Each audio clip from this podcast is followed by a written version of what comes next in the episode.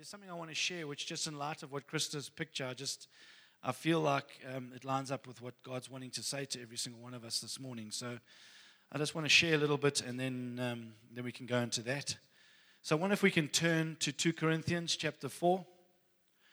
2 Corinthians chapter 4, verse, um, I think it's around about verse 13. But I've been I've been stuck in Colossians. So you can put your finger at 2 Corinthians chapter 4, or you can stay there. I just want to read something out of Colossians. But I've just, I've been stuck in Colossians, just uh, the word that Krista had for us, which also came out of Colossians. And um, there's just so much in Colossians that I feel like it's a now word for what God's trying to, trying to do, even with us as a church. And um, in Colossians chapter 2, um, I just want to read a little bit and just go from here. It says, for I want you to know how great a struggle I have for you and for those at Laodicea and for all who have not seen me face to face. Listen to this beautiful language. That their hearts may be encouraged, being knit together in love, to reach all the riches of full assurance of understanding and the knowledge of God's mystery, which is Christ. There's a heart cry here of an amazing apostle who's loves the people. And his cry is, my, I just, I'm crying out for you guys uh, that I haven't seen face to face. I haven't been able to come to you, but you can hear my heart's cries that you would be knit together in love. I feel like this is also the cry of Jesus. As he's looking down, he says, It's not time for me to come yet, but I want to come. I want to come and I want you guys to all see me face to face. But the cry of my heart is that you would all be knit together in love and to reach the fullness of assurance of understanding and the knowledge of God's mystery, which is Christ. He wants us to get a revelation understanding of Jesus, in whom are hidden all the treasures of wisdom and knowledge. I say this in order that no one may delude you with plausible arguments. For though I am absent in body, yet I am with you in spirit, rejoicing to see your good order and firmness of your faith in Christ. Verse 6 Therefore, as you received Christ Jesus the Lord, so walk in him rooted and built up in him and established in the faith, just as you were taught, abounding in thanksgiving. See to it that no one takes you captive by philosophy and empty deceit, according to human tradition, according to the elemental spirits of the world, and not according to Christ. Just two aspects that I want to draw out and then just share a little bit with you. Is number one, I say this in order that no one may delude you with plausible arguments. There's a cry of his heart here and the reality that I want you to know Christ. I want you to know the fullness of Christ. I want you to be knit together. I want you to be a family. I don't want you to be drawn or deluded, and that means uh, something else takes the place of truth or something else tries to uh, um, get your attention or for you to believe in. It says, therefore, as you receive Christ Jesus the Lord, so walk in him. See to it that no one takes you captive by philosophy and empty deceit according to human traditions and according to the elemental spirits of the world and not according to Christ. So there's a cry of God's heart that just as you receive Christ, I need you to walk in Him. And just as you're walking in Him, my heart's cry is that you would not get taken away by um, these human traditions and elemental spirits of the world and, and, and, and the things that are not truth, the lies. And I feel like right now, as a church, the cry of God's heart over us is to be careful because we've been bombarded. As the people of God living in, in, a, in the city um, with lies that want to bombard and take control of our lives and of our thinking, um, when we need to continue to walk as we receive Christ, to continue to walk. How did we receive Christ? We receive Christ by faith through grace, or by grace we were saved through faith. Let me say it the right way.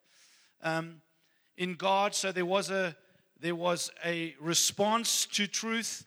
As there was a response to truth in faith, then grace came so they can make that truth our reality. Just as that operated, so we need to continue to walk like that so that we don't get tricked or lies trying to creep in. Amen in the world that we live in, that's very important. So if you go to 2 Corinthians chapter 4, let me just read that so you.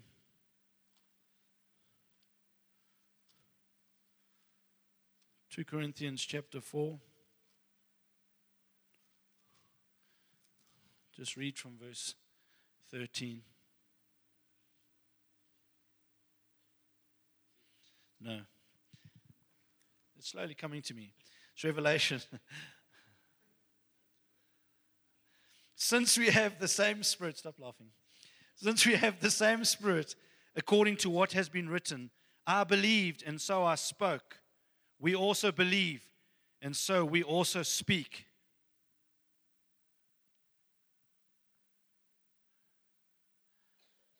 According to what is written, I believed and so I speak. And so we also believe and so we speak. Friends, how do you and I operate? What are the two elements of faith? The two elements of faith are believing and speaking. They're absolutely key for our lives and the life that we are called to and how God wants us to operate and walk in it. Just the way we were saved. Romans chapter 10 10. With the heart, man believes, and with the mouth, confession is made unto salvation. Amen. There is a believing and there is a speaking. It is critical that we understand this because the church today is moving away from its very fundamental foundation of how it's supposed to operate. Amen. We do not see and then speak.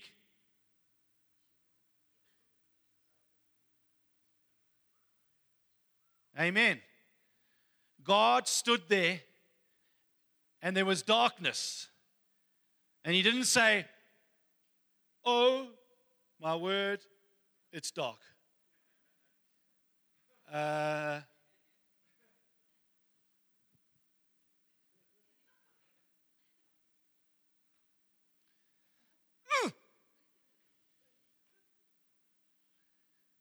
what he saw, friends, was not what he spoke. There was darkness, and he said, Let there be light. And truth, friends, will always prevail over lies. And when he said, Let there be light, friends, when he spoke the word, Let there be, then it came into being.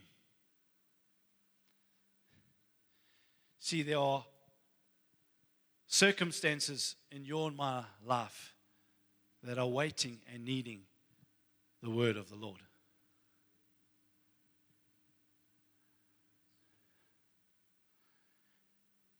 See, what you speak in faith, you can have. What you have is because you have spoken.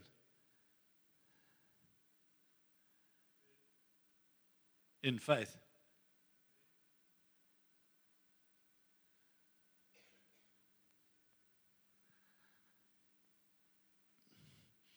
I knew I was never going to get that promotion. I knew that guy in the corner office was going to get it. I just knew it.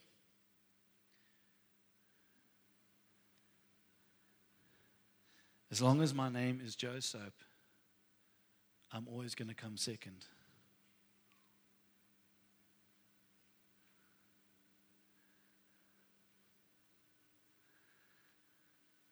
See the abundance of the heart? The mouth speaks.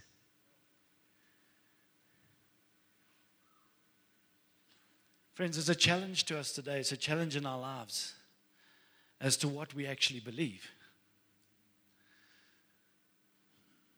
Because it's with the heart man believes and the mouth then confesses what we actually believe.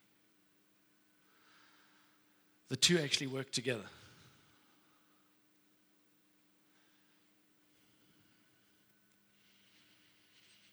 One of my most fav- favorite scriptures in the Bible is Mark chapter 11.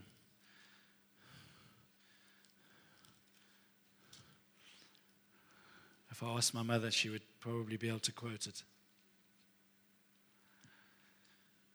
Mark chapter 11 is a beautiful scripture.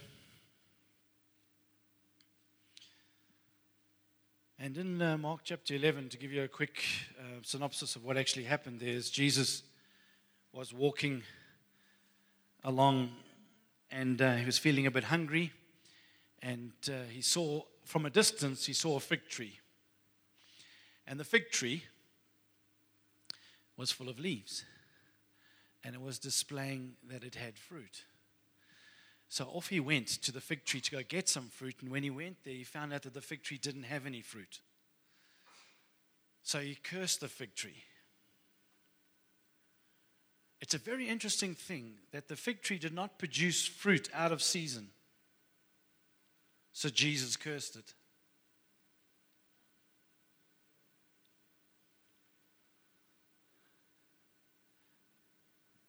Don't you think that's a bit harsh? It wasn't time to bear fruit. Was it about bearing fruit? And was it about putting a whole bunch of leaves on and pretending that it was in fruitful season?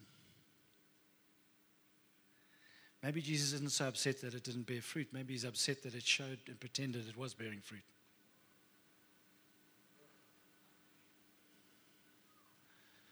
That was for free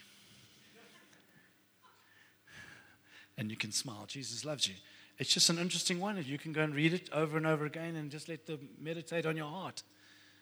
It was not the season for the fig tree to bear forth fruit, but when he went there, it wasn't bearing any fruit, which is what it, should, it does. And then he cursed it.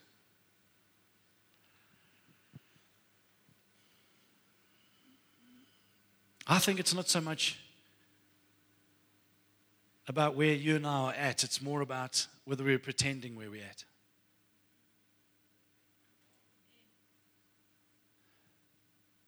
Have you ever asked yourself some simple questions in the Bible? Have you ever understood 1 Corinthians chapter 1, 26, 27, 28? He takes the foolish things to confound the wise. He takes the weak to put to shame those that are strong. He takes the despised because no one can stand in his presence and boast. Have you ever thought, as you journey through the Bible, the, the greatest Old Testament prophet and one of the most great leaders of the Old Testament that would lead the people of God that was in, a, in captivity out of captivity, the Exodus into the promised land? Have you ever thought about the person God chose? I think I'll have an, an adopted child with all his own challenges through adoption. I'll take a guy who's not very educated, doesn't know how to speak.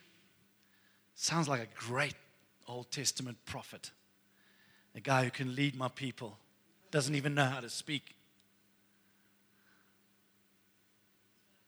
Have you ever thought about that?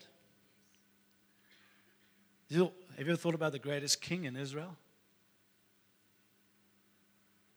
I think what I'll do, greatest king in Israel, what do I need for the greatest king in Israel? Um, maybe just a guy who sweeps the factory floor, shepherd, lowest rung. Maybe, you know, guy who's going to be the greatest leader. Ah, maybe I'll choose a poet and a musician. No offense to the poets and the musicians. Maybe I'll, I'll choose a guy that's a fugitive and is running away someone is trying to kill him for years. You ever thought about that? You thought about Jesus? Carpenter from an obscure little backwater town that everyone thought was just nothing good comes from there. Also uneducated. Trying to give you an understanding of the great people in the Bible.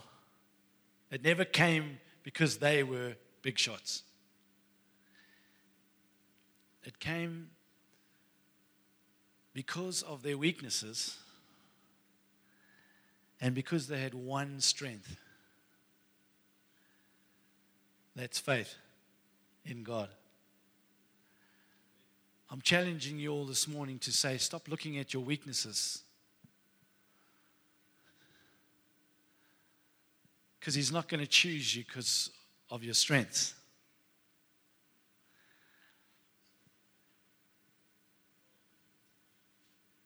You see, He puts this incredible treasure in jays, J's, jars of clay, in J's of cloy, cloy. Mm-hmm. No, in jars of clay. And there isn't a person here today that can't put up their hand and go, that fits me. That's me. That's me. I'm, I, I have lots of weaknesses. Because it's about Him, not about us, church. So in that frailty, I can put up my hand, but there was one strength that they did have, and that was faith.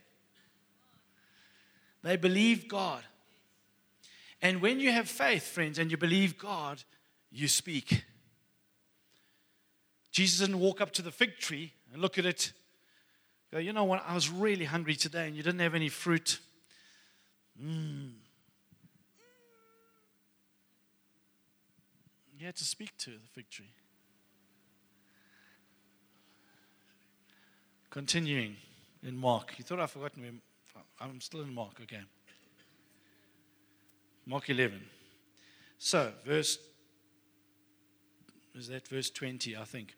As they passed by in the morning, they saw the fig tree withered away to its roots. And Peter remembered and said to him, Rabbi, look, the fig tree that you cursed has withered. And Jesus answered them, One, two, three. Have faith in God.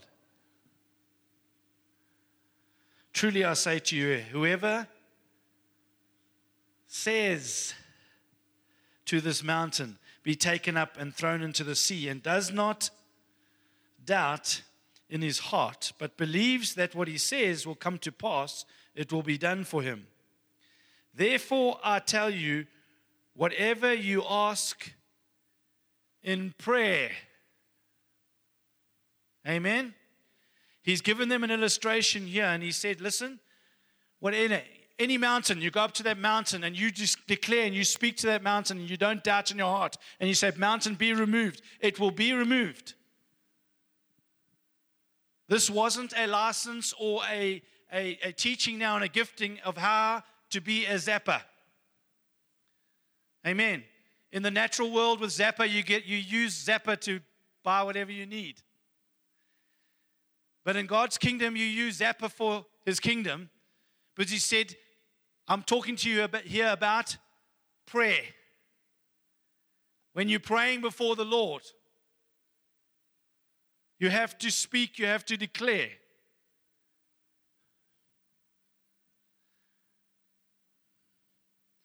Therefore, I tell you, whatever you ask in prayer, believe that you have received it and it will be yours. And whenever you stand praying, forgive if you have anything against anyone, so that your Father who is in heaven may also forgive you your trespasses. Here's part two. One, we believe, and so we speak and we declare. Part two, as we believe, and so we speak. Part two, forgiveness. Why has he put it in here? Because forgiveness, friends, will affect your heart and your mind and what you declare. There are two things we should be dealing with all the time. One is forgiveness, and the second one is hurt or disappointment. The reason being is both of them will affect how you speak and what you say. They need to be dealt with all the time in our lives. If you're holding anything against anybody, if you've got any issues today, my heart's cry to you is forgive them. And the only way we can do that is understanding that He has forgiven us everything. And if through whatever they've done, not only forgive them, but that hurt and that disappointment, you've got to let it go. You've got to pull those things down. We'll go to our next scripture. But you pull those things down because they will affect how you think, what you believe, and ultimately what you say. So, what's happening with the people of God today is a lot, a lot of the time our language is lining up with what we believe, with what we think. We're thinking, well, you know, it happens every single year. Every single year in May, I'm telling you, I should have gone and had that flu vaccination. Every single time in May, the first cold spell that hits goes straight to my chest.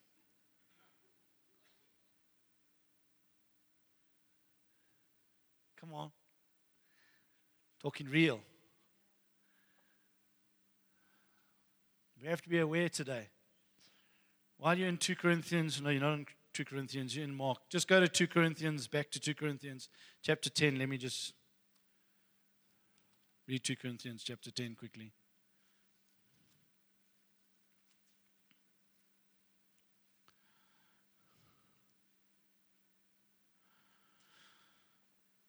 Just verse 3. For though we walk in the flesh, we are not waging war according to the flesh. For the weapons of our warfare are not of the flesh, but have divine power to destroy strongholds. We destroy arguments and every lofty opinion raised against the knowledge of God and take every thought captive to obey Christ, being ready to punish every disobedience when your obedience is complete.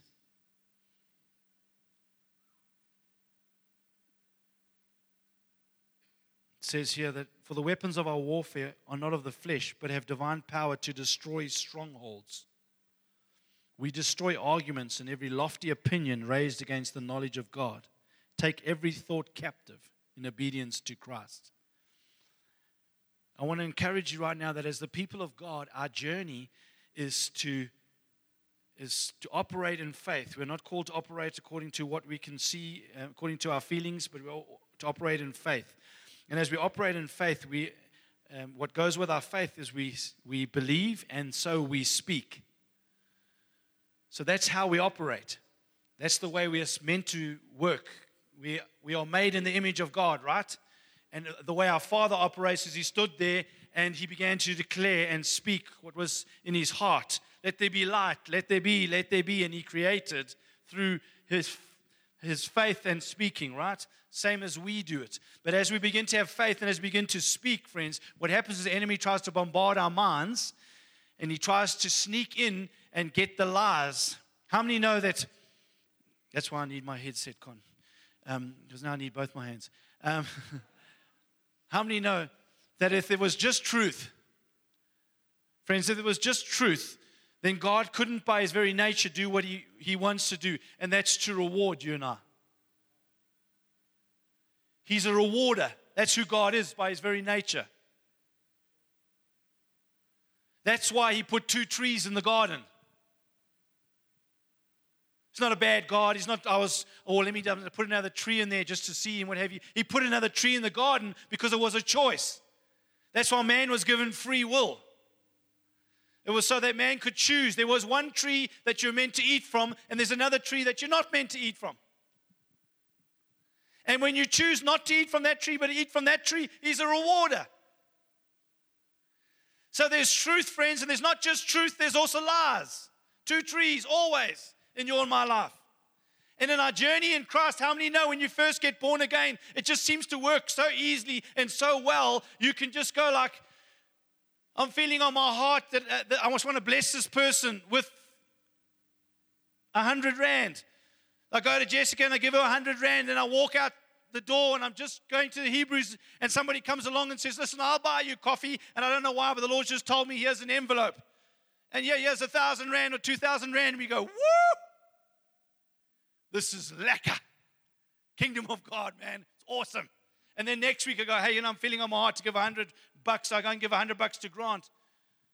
One day, three days, one week, two weeks, Hey, where's, where's God? What's happening? Where's this guy that's supposed to be taking care of me? It's just become another tree in my life. do I believe? Is that going to sway me from the truth?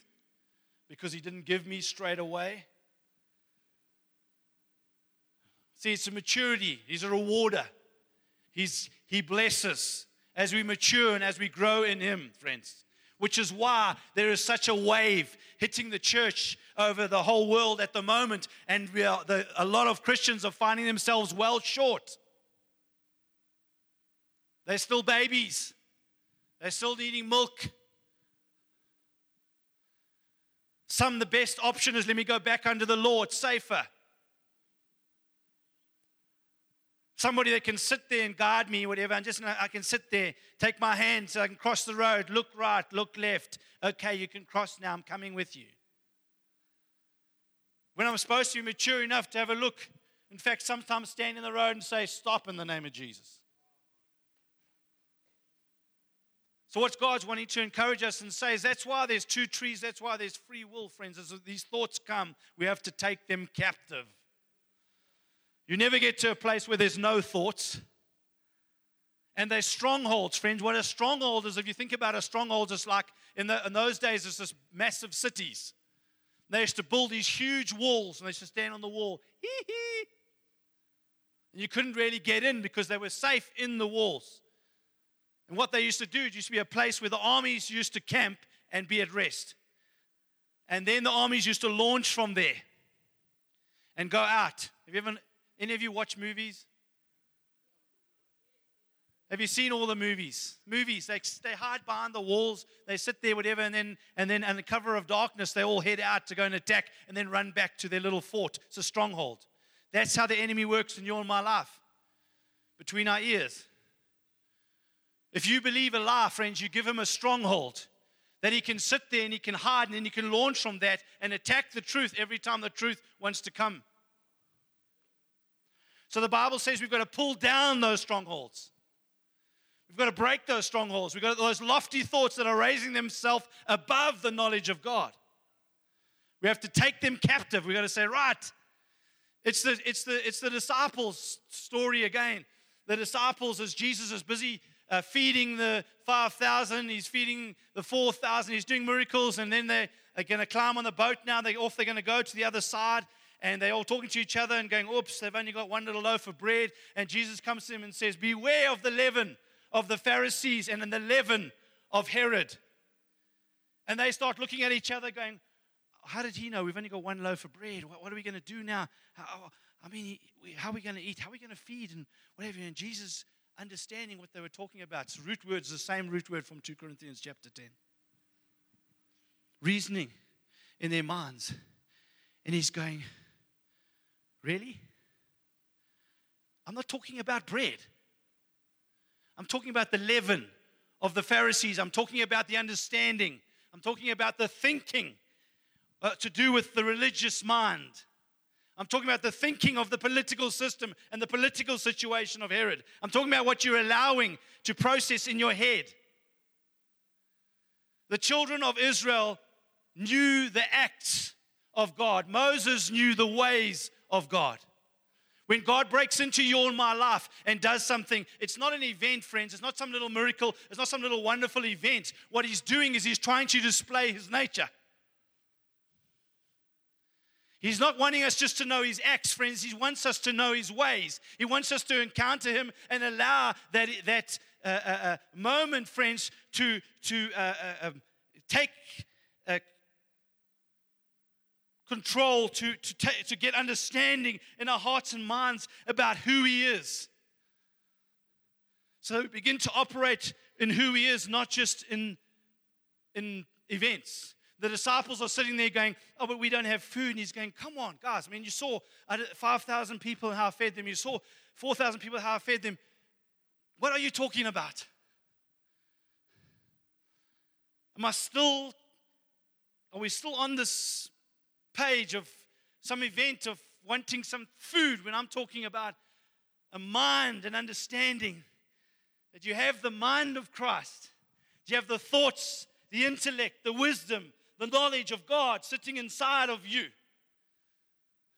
That when those things come, and when things come our way, friends, they're not there, friends, because to try and rob us of getting that promotion. They're not there to try and rob us of getting that house. They're not there to try and rob us of, of having a nice Kentucky meal tonight. They're there to rob you, friends, of your appointment in God.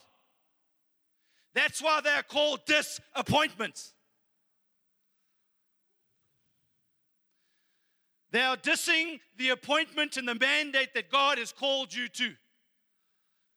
He wants you to live for Him. He wants you to live a life that displays who He is by His nature and His character. He comes and He breaks into our lives and He displays it. And we have to take it not just as a moment, not just as an event, not just as a rescue, but as an opportunity for me to grow in understanding of His very nature and character. Once I understand His nature and character, friends, then I understand who He is and it becomes a part of who I am, friends, that when the enemy tries to attack with the lies, the truth is so strong, friends. There's like, my mind has got a, got a, a, a strength around it, friends, that that thing is, will, will not be tolerated.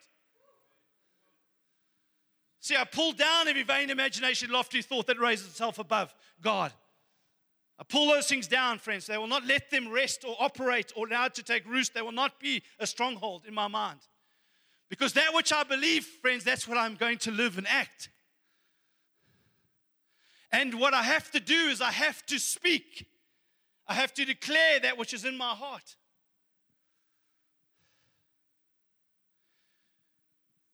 There's an amazing story in, in, Matthew 16 where Peter, Jesus talking to all of them, and he's, they're having a chat, and he says, So who do you guys say that I am? And everyone's having their little chat. And Peter goes, I believe you're the Son of God.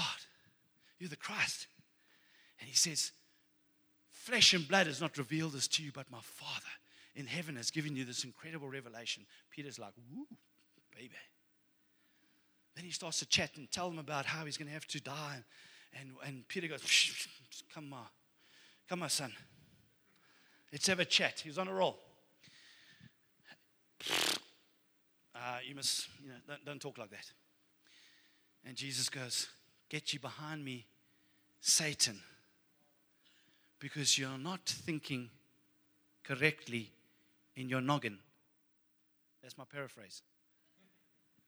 The what he was thinking, friends, he said, Your mind is on man, not on the things of God. Romans chapter 8, I think it's verse 6, it says, A mind set on the flesh is death because it's hostile towards God. When we have these thoughts, the truth and the, and, and the lie, friends, that's of the flesh, friends, it's hostile towards God. It doesn't want us to have life. So I have to pull those things down.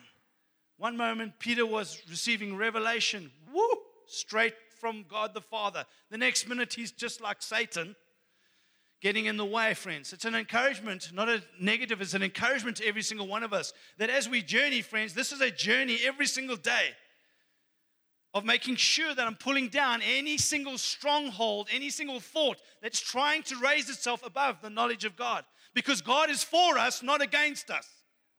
Amen. And we are spiritual beings, and if we are to operate in the spiritual realm, if we are to do what God's called us to do, if if we are to fulfill our appointment, then I can't allow disappointments to diss my appointment so that I go off course and live a lie. Amen. So, the reality here this morning is I've got to address those things and I've got to make sure that they will not take root in my mind, in my thinking. Amen. So we've got to ask ourselves the question when we gather together, when we're talking with one another, when we're chatting, what are we saying? Now, I know uh, there's nothing here that's new. If you've been born again for a long time, you've probably either heard me preach this or you've heard other people preach it. I'm trying to reiterate, friends, that this is a now word from the Lord.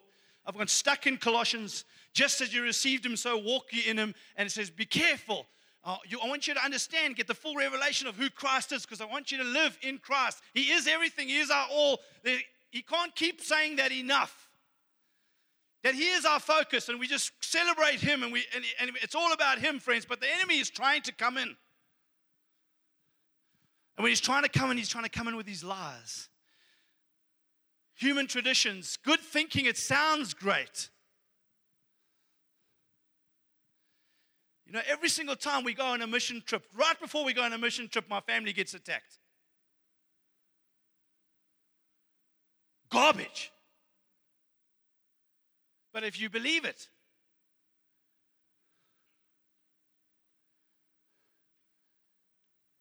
because we believe, and so we speak. I'm saying with people of God need to arise. People of God need to say, we were called to be a people that believe and speak.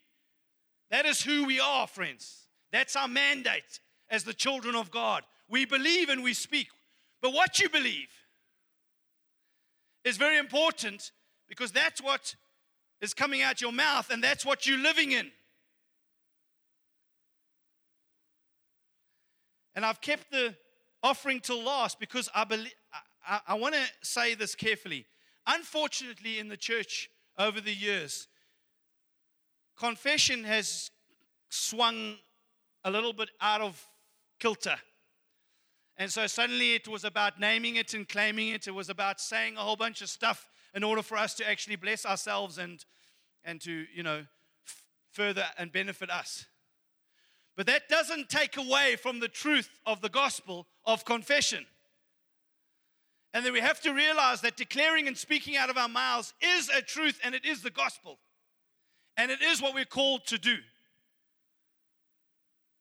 So when we take up the offering now, whatever you're going to, it's not about what you're going to give, it's about your confession when you give.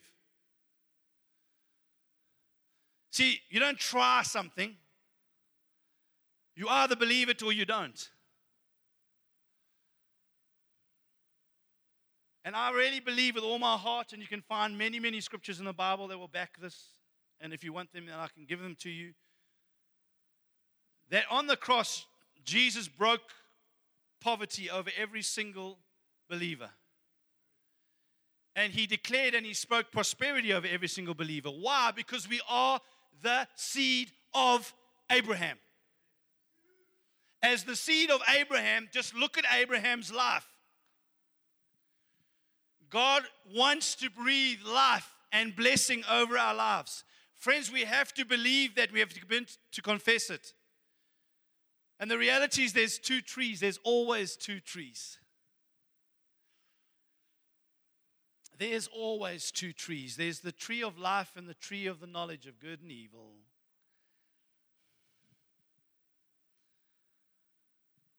And this is not a stirring up for you to tithe. What I'm trying to say is that there is truth and there is a lie. You have to find the truth. Then you have to believe the truth and you have to declare the truth and you will live in that truth. You don't try it. There's a truth about healing this morning. What Jesus did on the cross is he paid the price for your healing. Oh, that pain is coming back. Yeah, I know, I know. God doesn't, yeah, I, I knew. He doesn't, really, he doesn't want to heal me. Uh, yeah, he heals some, heals the good guys. Yeah, absolutely, because that's what you believe. But you put your faith in the Word, what the Word says. He's not a respecter of persons. And that by his stripes, we were healed. The stripes paid a price for healing. Friends, when I put my faith in that and begin to declare it and speak it, then I'll live in that. Now, I know this is page one, but why have we forgotten it? And then why aren't we living like that? And then why is there a whole lot of garbage coming out of our mouths? Which is not truth, it's lies. The commander in chief came into the meeting this morning. Priest, king, at your word, step out the boat. Let's trust him. Let's believe. Let's line up our words with our faith in him. Let's pull down all those vain imaginations and lofty thoughts. All those things that are trying to be strongholds and take root here. Tell us a whole bunch of lies. If it's not in the Bible, it's a lie. And let's begin to confess and declare who He is. Let's allow His nature to rule our lives, not just little acts. It's time for the church not just to know God in terms of his little acts. Wow, it was so awesome, mate. You see where he healed me? It was so powerful. In the next week, oh, well, it's taking a few days. It's still a bit of, still a bit of pain. I, am ending with this, but just to say it. I mean, Gavin and I, we always have like a little chats um, over the last little while. For whatever reason, I have no idea why, but I had been under attack with, with um, symptoms of gout. And Gavin has been under attack with symptoms of gout. It's never once in my all this time, or Gavin, ever been at a place where you can, I don't know if I believe that God heals anymore. I have no idea why those things want to come and niggle us. But man, it just strengthens our encouragement and our faith and our declaration. In fact, and when I come to church sometimes on Sundays, I stomp on that foot like you can't believe. And sometimes it starts with shooting pains coming up my leg, and the next minute the pain's gone. Because you're not going to speak louder, because you're not truth. Amen.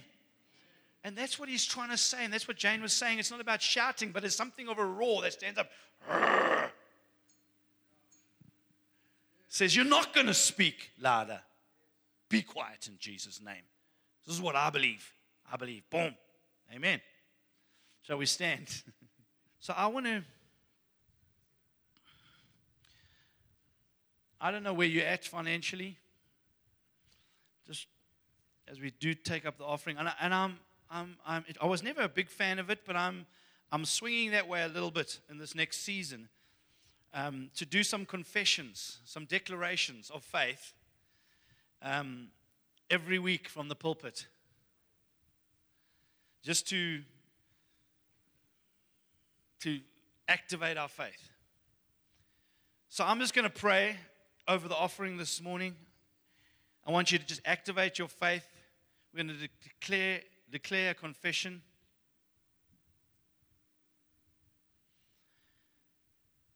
And then I want to pray over all of us and just trust the Lord that He would lead us.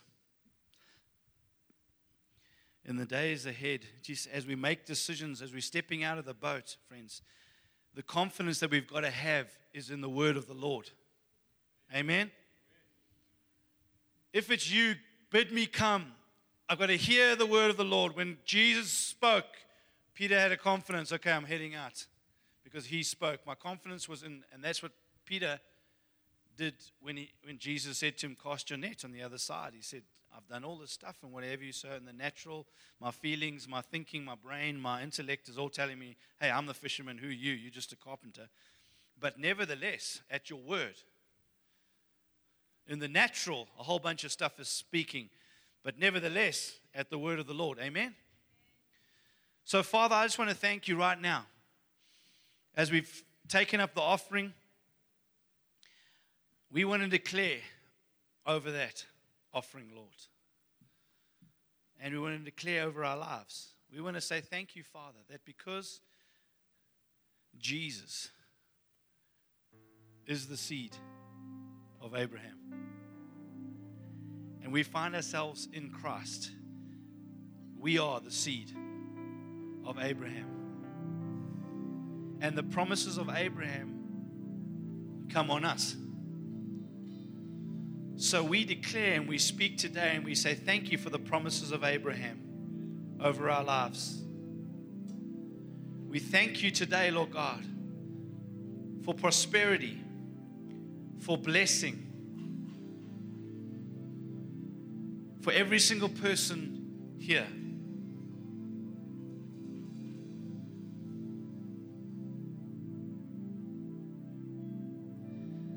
Thank you, Lord God, that we are not a people of lack, but that we are a people of overflow and a people of abundance. Because we have you in our lives, and you are a God of abundance and a God of overflow, a God of more than enough. I thank you that our God supplies all of our needs according to his riches in glory in Christ Jesus. So thank you, Father, for our needs taken care of. Thank you, Father, you've also divinely enabled us to not just have our needs met, but to be a people of overflow. Our vats are not just full, but they're overflowing. Our barns are not just full, but they are overflowing in Jesus' name. We thank you, Jesus, that on the cross you became poor so that we might become rich. Not rich necessarily just in monetary things, but rich in every single area of our lives, full of the abundance, the goodness, and the life of God. That our lives are portraying and demonstrating the very nature and character of God. That God has never had a moment of lack and never had a moment of fear, never had a moment of worry, never had a moment of doubt, but lives in that place of certainty, and our lives have are established on the rock of certainty. And you have become a guarantee in our lives, and you've given us the Holy Spirit as a guarantee. So today, Father, as I declare and as I speak over the offering, as every single one of us speaks over the offering and over that which they have released, we just thank you, Father, for abundance. We thank you for overflow. We thank you, Father, for pressed down, shaken together. That means as full, as full, as full as it can get. Running over, Father, will it pour back into our lives the goodness of God financially in Jesus' name. I pray right now, Father, every single person here that has a need, that has a challenge in their life, I thank you right now, Lord God, for a change financially in the name of Jesus. I thank you for change financially. We declare and we speak into the heavenlies a shift financially of every single person here, Lord God, into a place of abundance and into a place of blessing in Jesus' name. I thank you for a confidence financially in our lives, Lord God. I thank you, Father, we don't have to fight over the scraps. But I thank you, Father, that your provision would be so bountiful, Lord God, that we'd be able to give freely in Jesus' name. And as we speak and declare over our finances, Lord, we speak and declare over our lives, over our health. No more health issues in Jesus' name. Because by Jesus' stripes we were healed. We are healed. So thank you for health and wholeness. Right now, Lord God, thank you for the life of God just permeating every single cell in our bodies in Jesus' name. Even as Celeste is at home in bed right now, Lord God, we declare healing to her body in the name of Jesus. We speak to her, we say, Rise up and be healed in Jesus' name. We speak to every bit of pain, discomfort in any one of our lives, and we command you now to loose our bodies in Jesus' name. We thank you, Father, that we are healed in Jesus' name.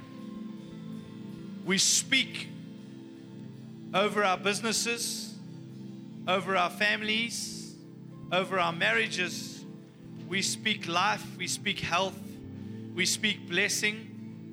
We thank you, Lord God, that we're above, not beneath, that we're the head, not the tail, that we are more than just conquerors. We don't just live in the winning of the battle, but we live in the spoils, which are for the victor. So thank you today, Lord God, the people of God are beginning to live in the spoils, in the goodness of God. Goodness and mercy is following us all the days of our lives. We thank you, Lord God, that you are leading us in triumph in the name of Jesus. We thank you that as a church, there is exciting days ahead of abundance, of blessing, of victory. Lord, we speak as a church to the building fund and we speak increase to you in Jesus' name. We speak supernatural deposits coming in to the building fund in the name of Jesus. We speak to our land and we say, flourish in the name of Jesus. We say, Thank you, Lord, for the building put up supernaturally, quickly, Father. Such favor with the municipality, with all the requirements, with the architects, with everybody who's involved to get the plan passed and to be building and to finish that project in a supernatural record amounts of time in Jesus' name. We thank you that that is our inheritance and we claim it right now. And we say, Thank you for it, Lord. We thank you, Lord, for our lives demonstrating the very nature and character of God in Jesus' name. And lastly, Lord, I just come before you. If we can just take the volume down a little bit, this is important. As we stand before you right now, Lord God, if there's any one of us here, or all of us here, Lord God, who have any unforgiveness, any unforgiveness against anybody, Father, that may have wronged us. And we may even be right that they did wrong us. We, I just ask right now that you would come by your grace, divinely enable us to forgive them and to let them go. We forgive them in the name of Jesus and we let them go, they will no longer have any hold over our lives. And where we've been hurt and disappointed, Father, and maybe even lost hope, we just cut ourselves free from the disappointments and the hurt, any resentment, any bitterness, Lord. May have even come through the unforgiveness, Lord. We just let it go. We repent of all of those things, Lord God, and we push them into the oblivion under the blood of Jesus. And we put our eyes on Jesus and we forget what lies behind. Whatever was done to us, we forget all of that. We look forward to a future in Christ that's filled with incredible possibilities and goodness and blessing and victory and triumph. It's full of life. And we say, Yes, Lord. We will go after you and you alone in our lives. And so, thank you for your blood this morning that has redeemed us Thank you for your blood that has forgiven us. And thank you for your blood that has established us as a righteous people this morning. And as a righteous people, all the promises of God are yes. They're yes. Deuteronomy 28, all the promises of God are for obedience, and so they are ours in Jesus' name. And one of those is wealth, riches, prosperity. One of those is health. We receive those now this morning and we say, from this moment on, we will walk in them and in our inheritance and our victory in Jesus' name. In Jesus' name. And if you believe that and you have faith for that this morning, then I would love you to add your amen. Amen. Amen and amen and amen.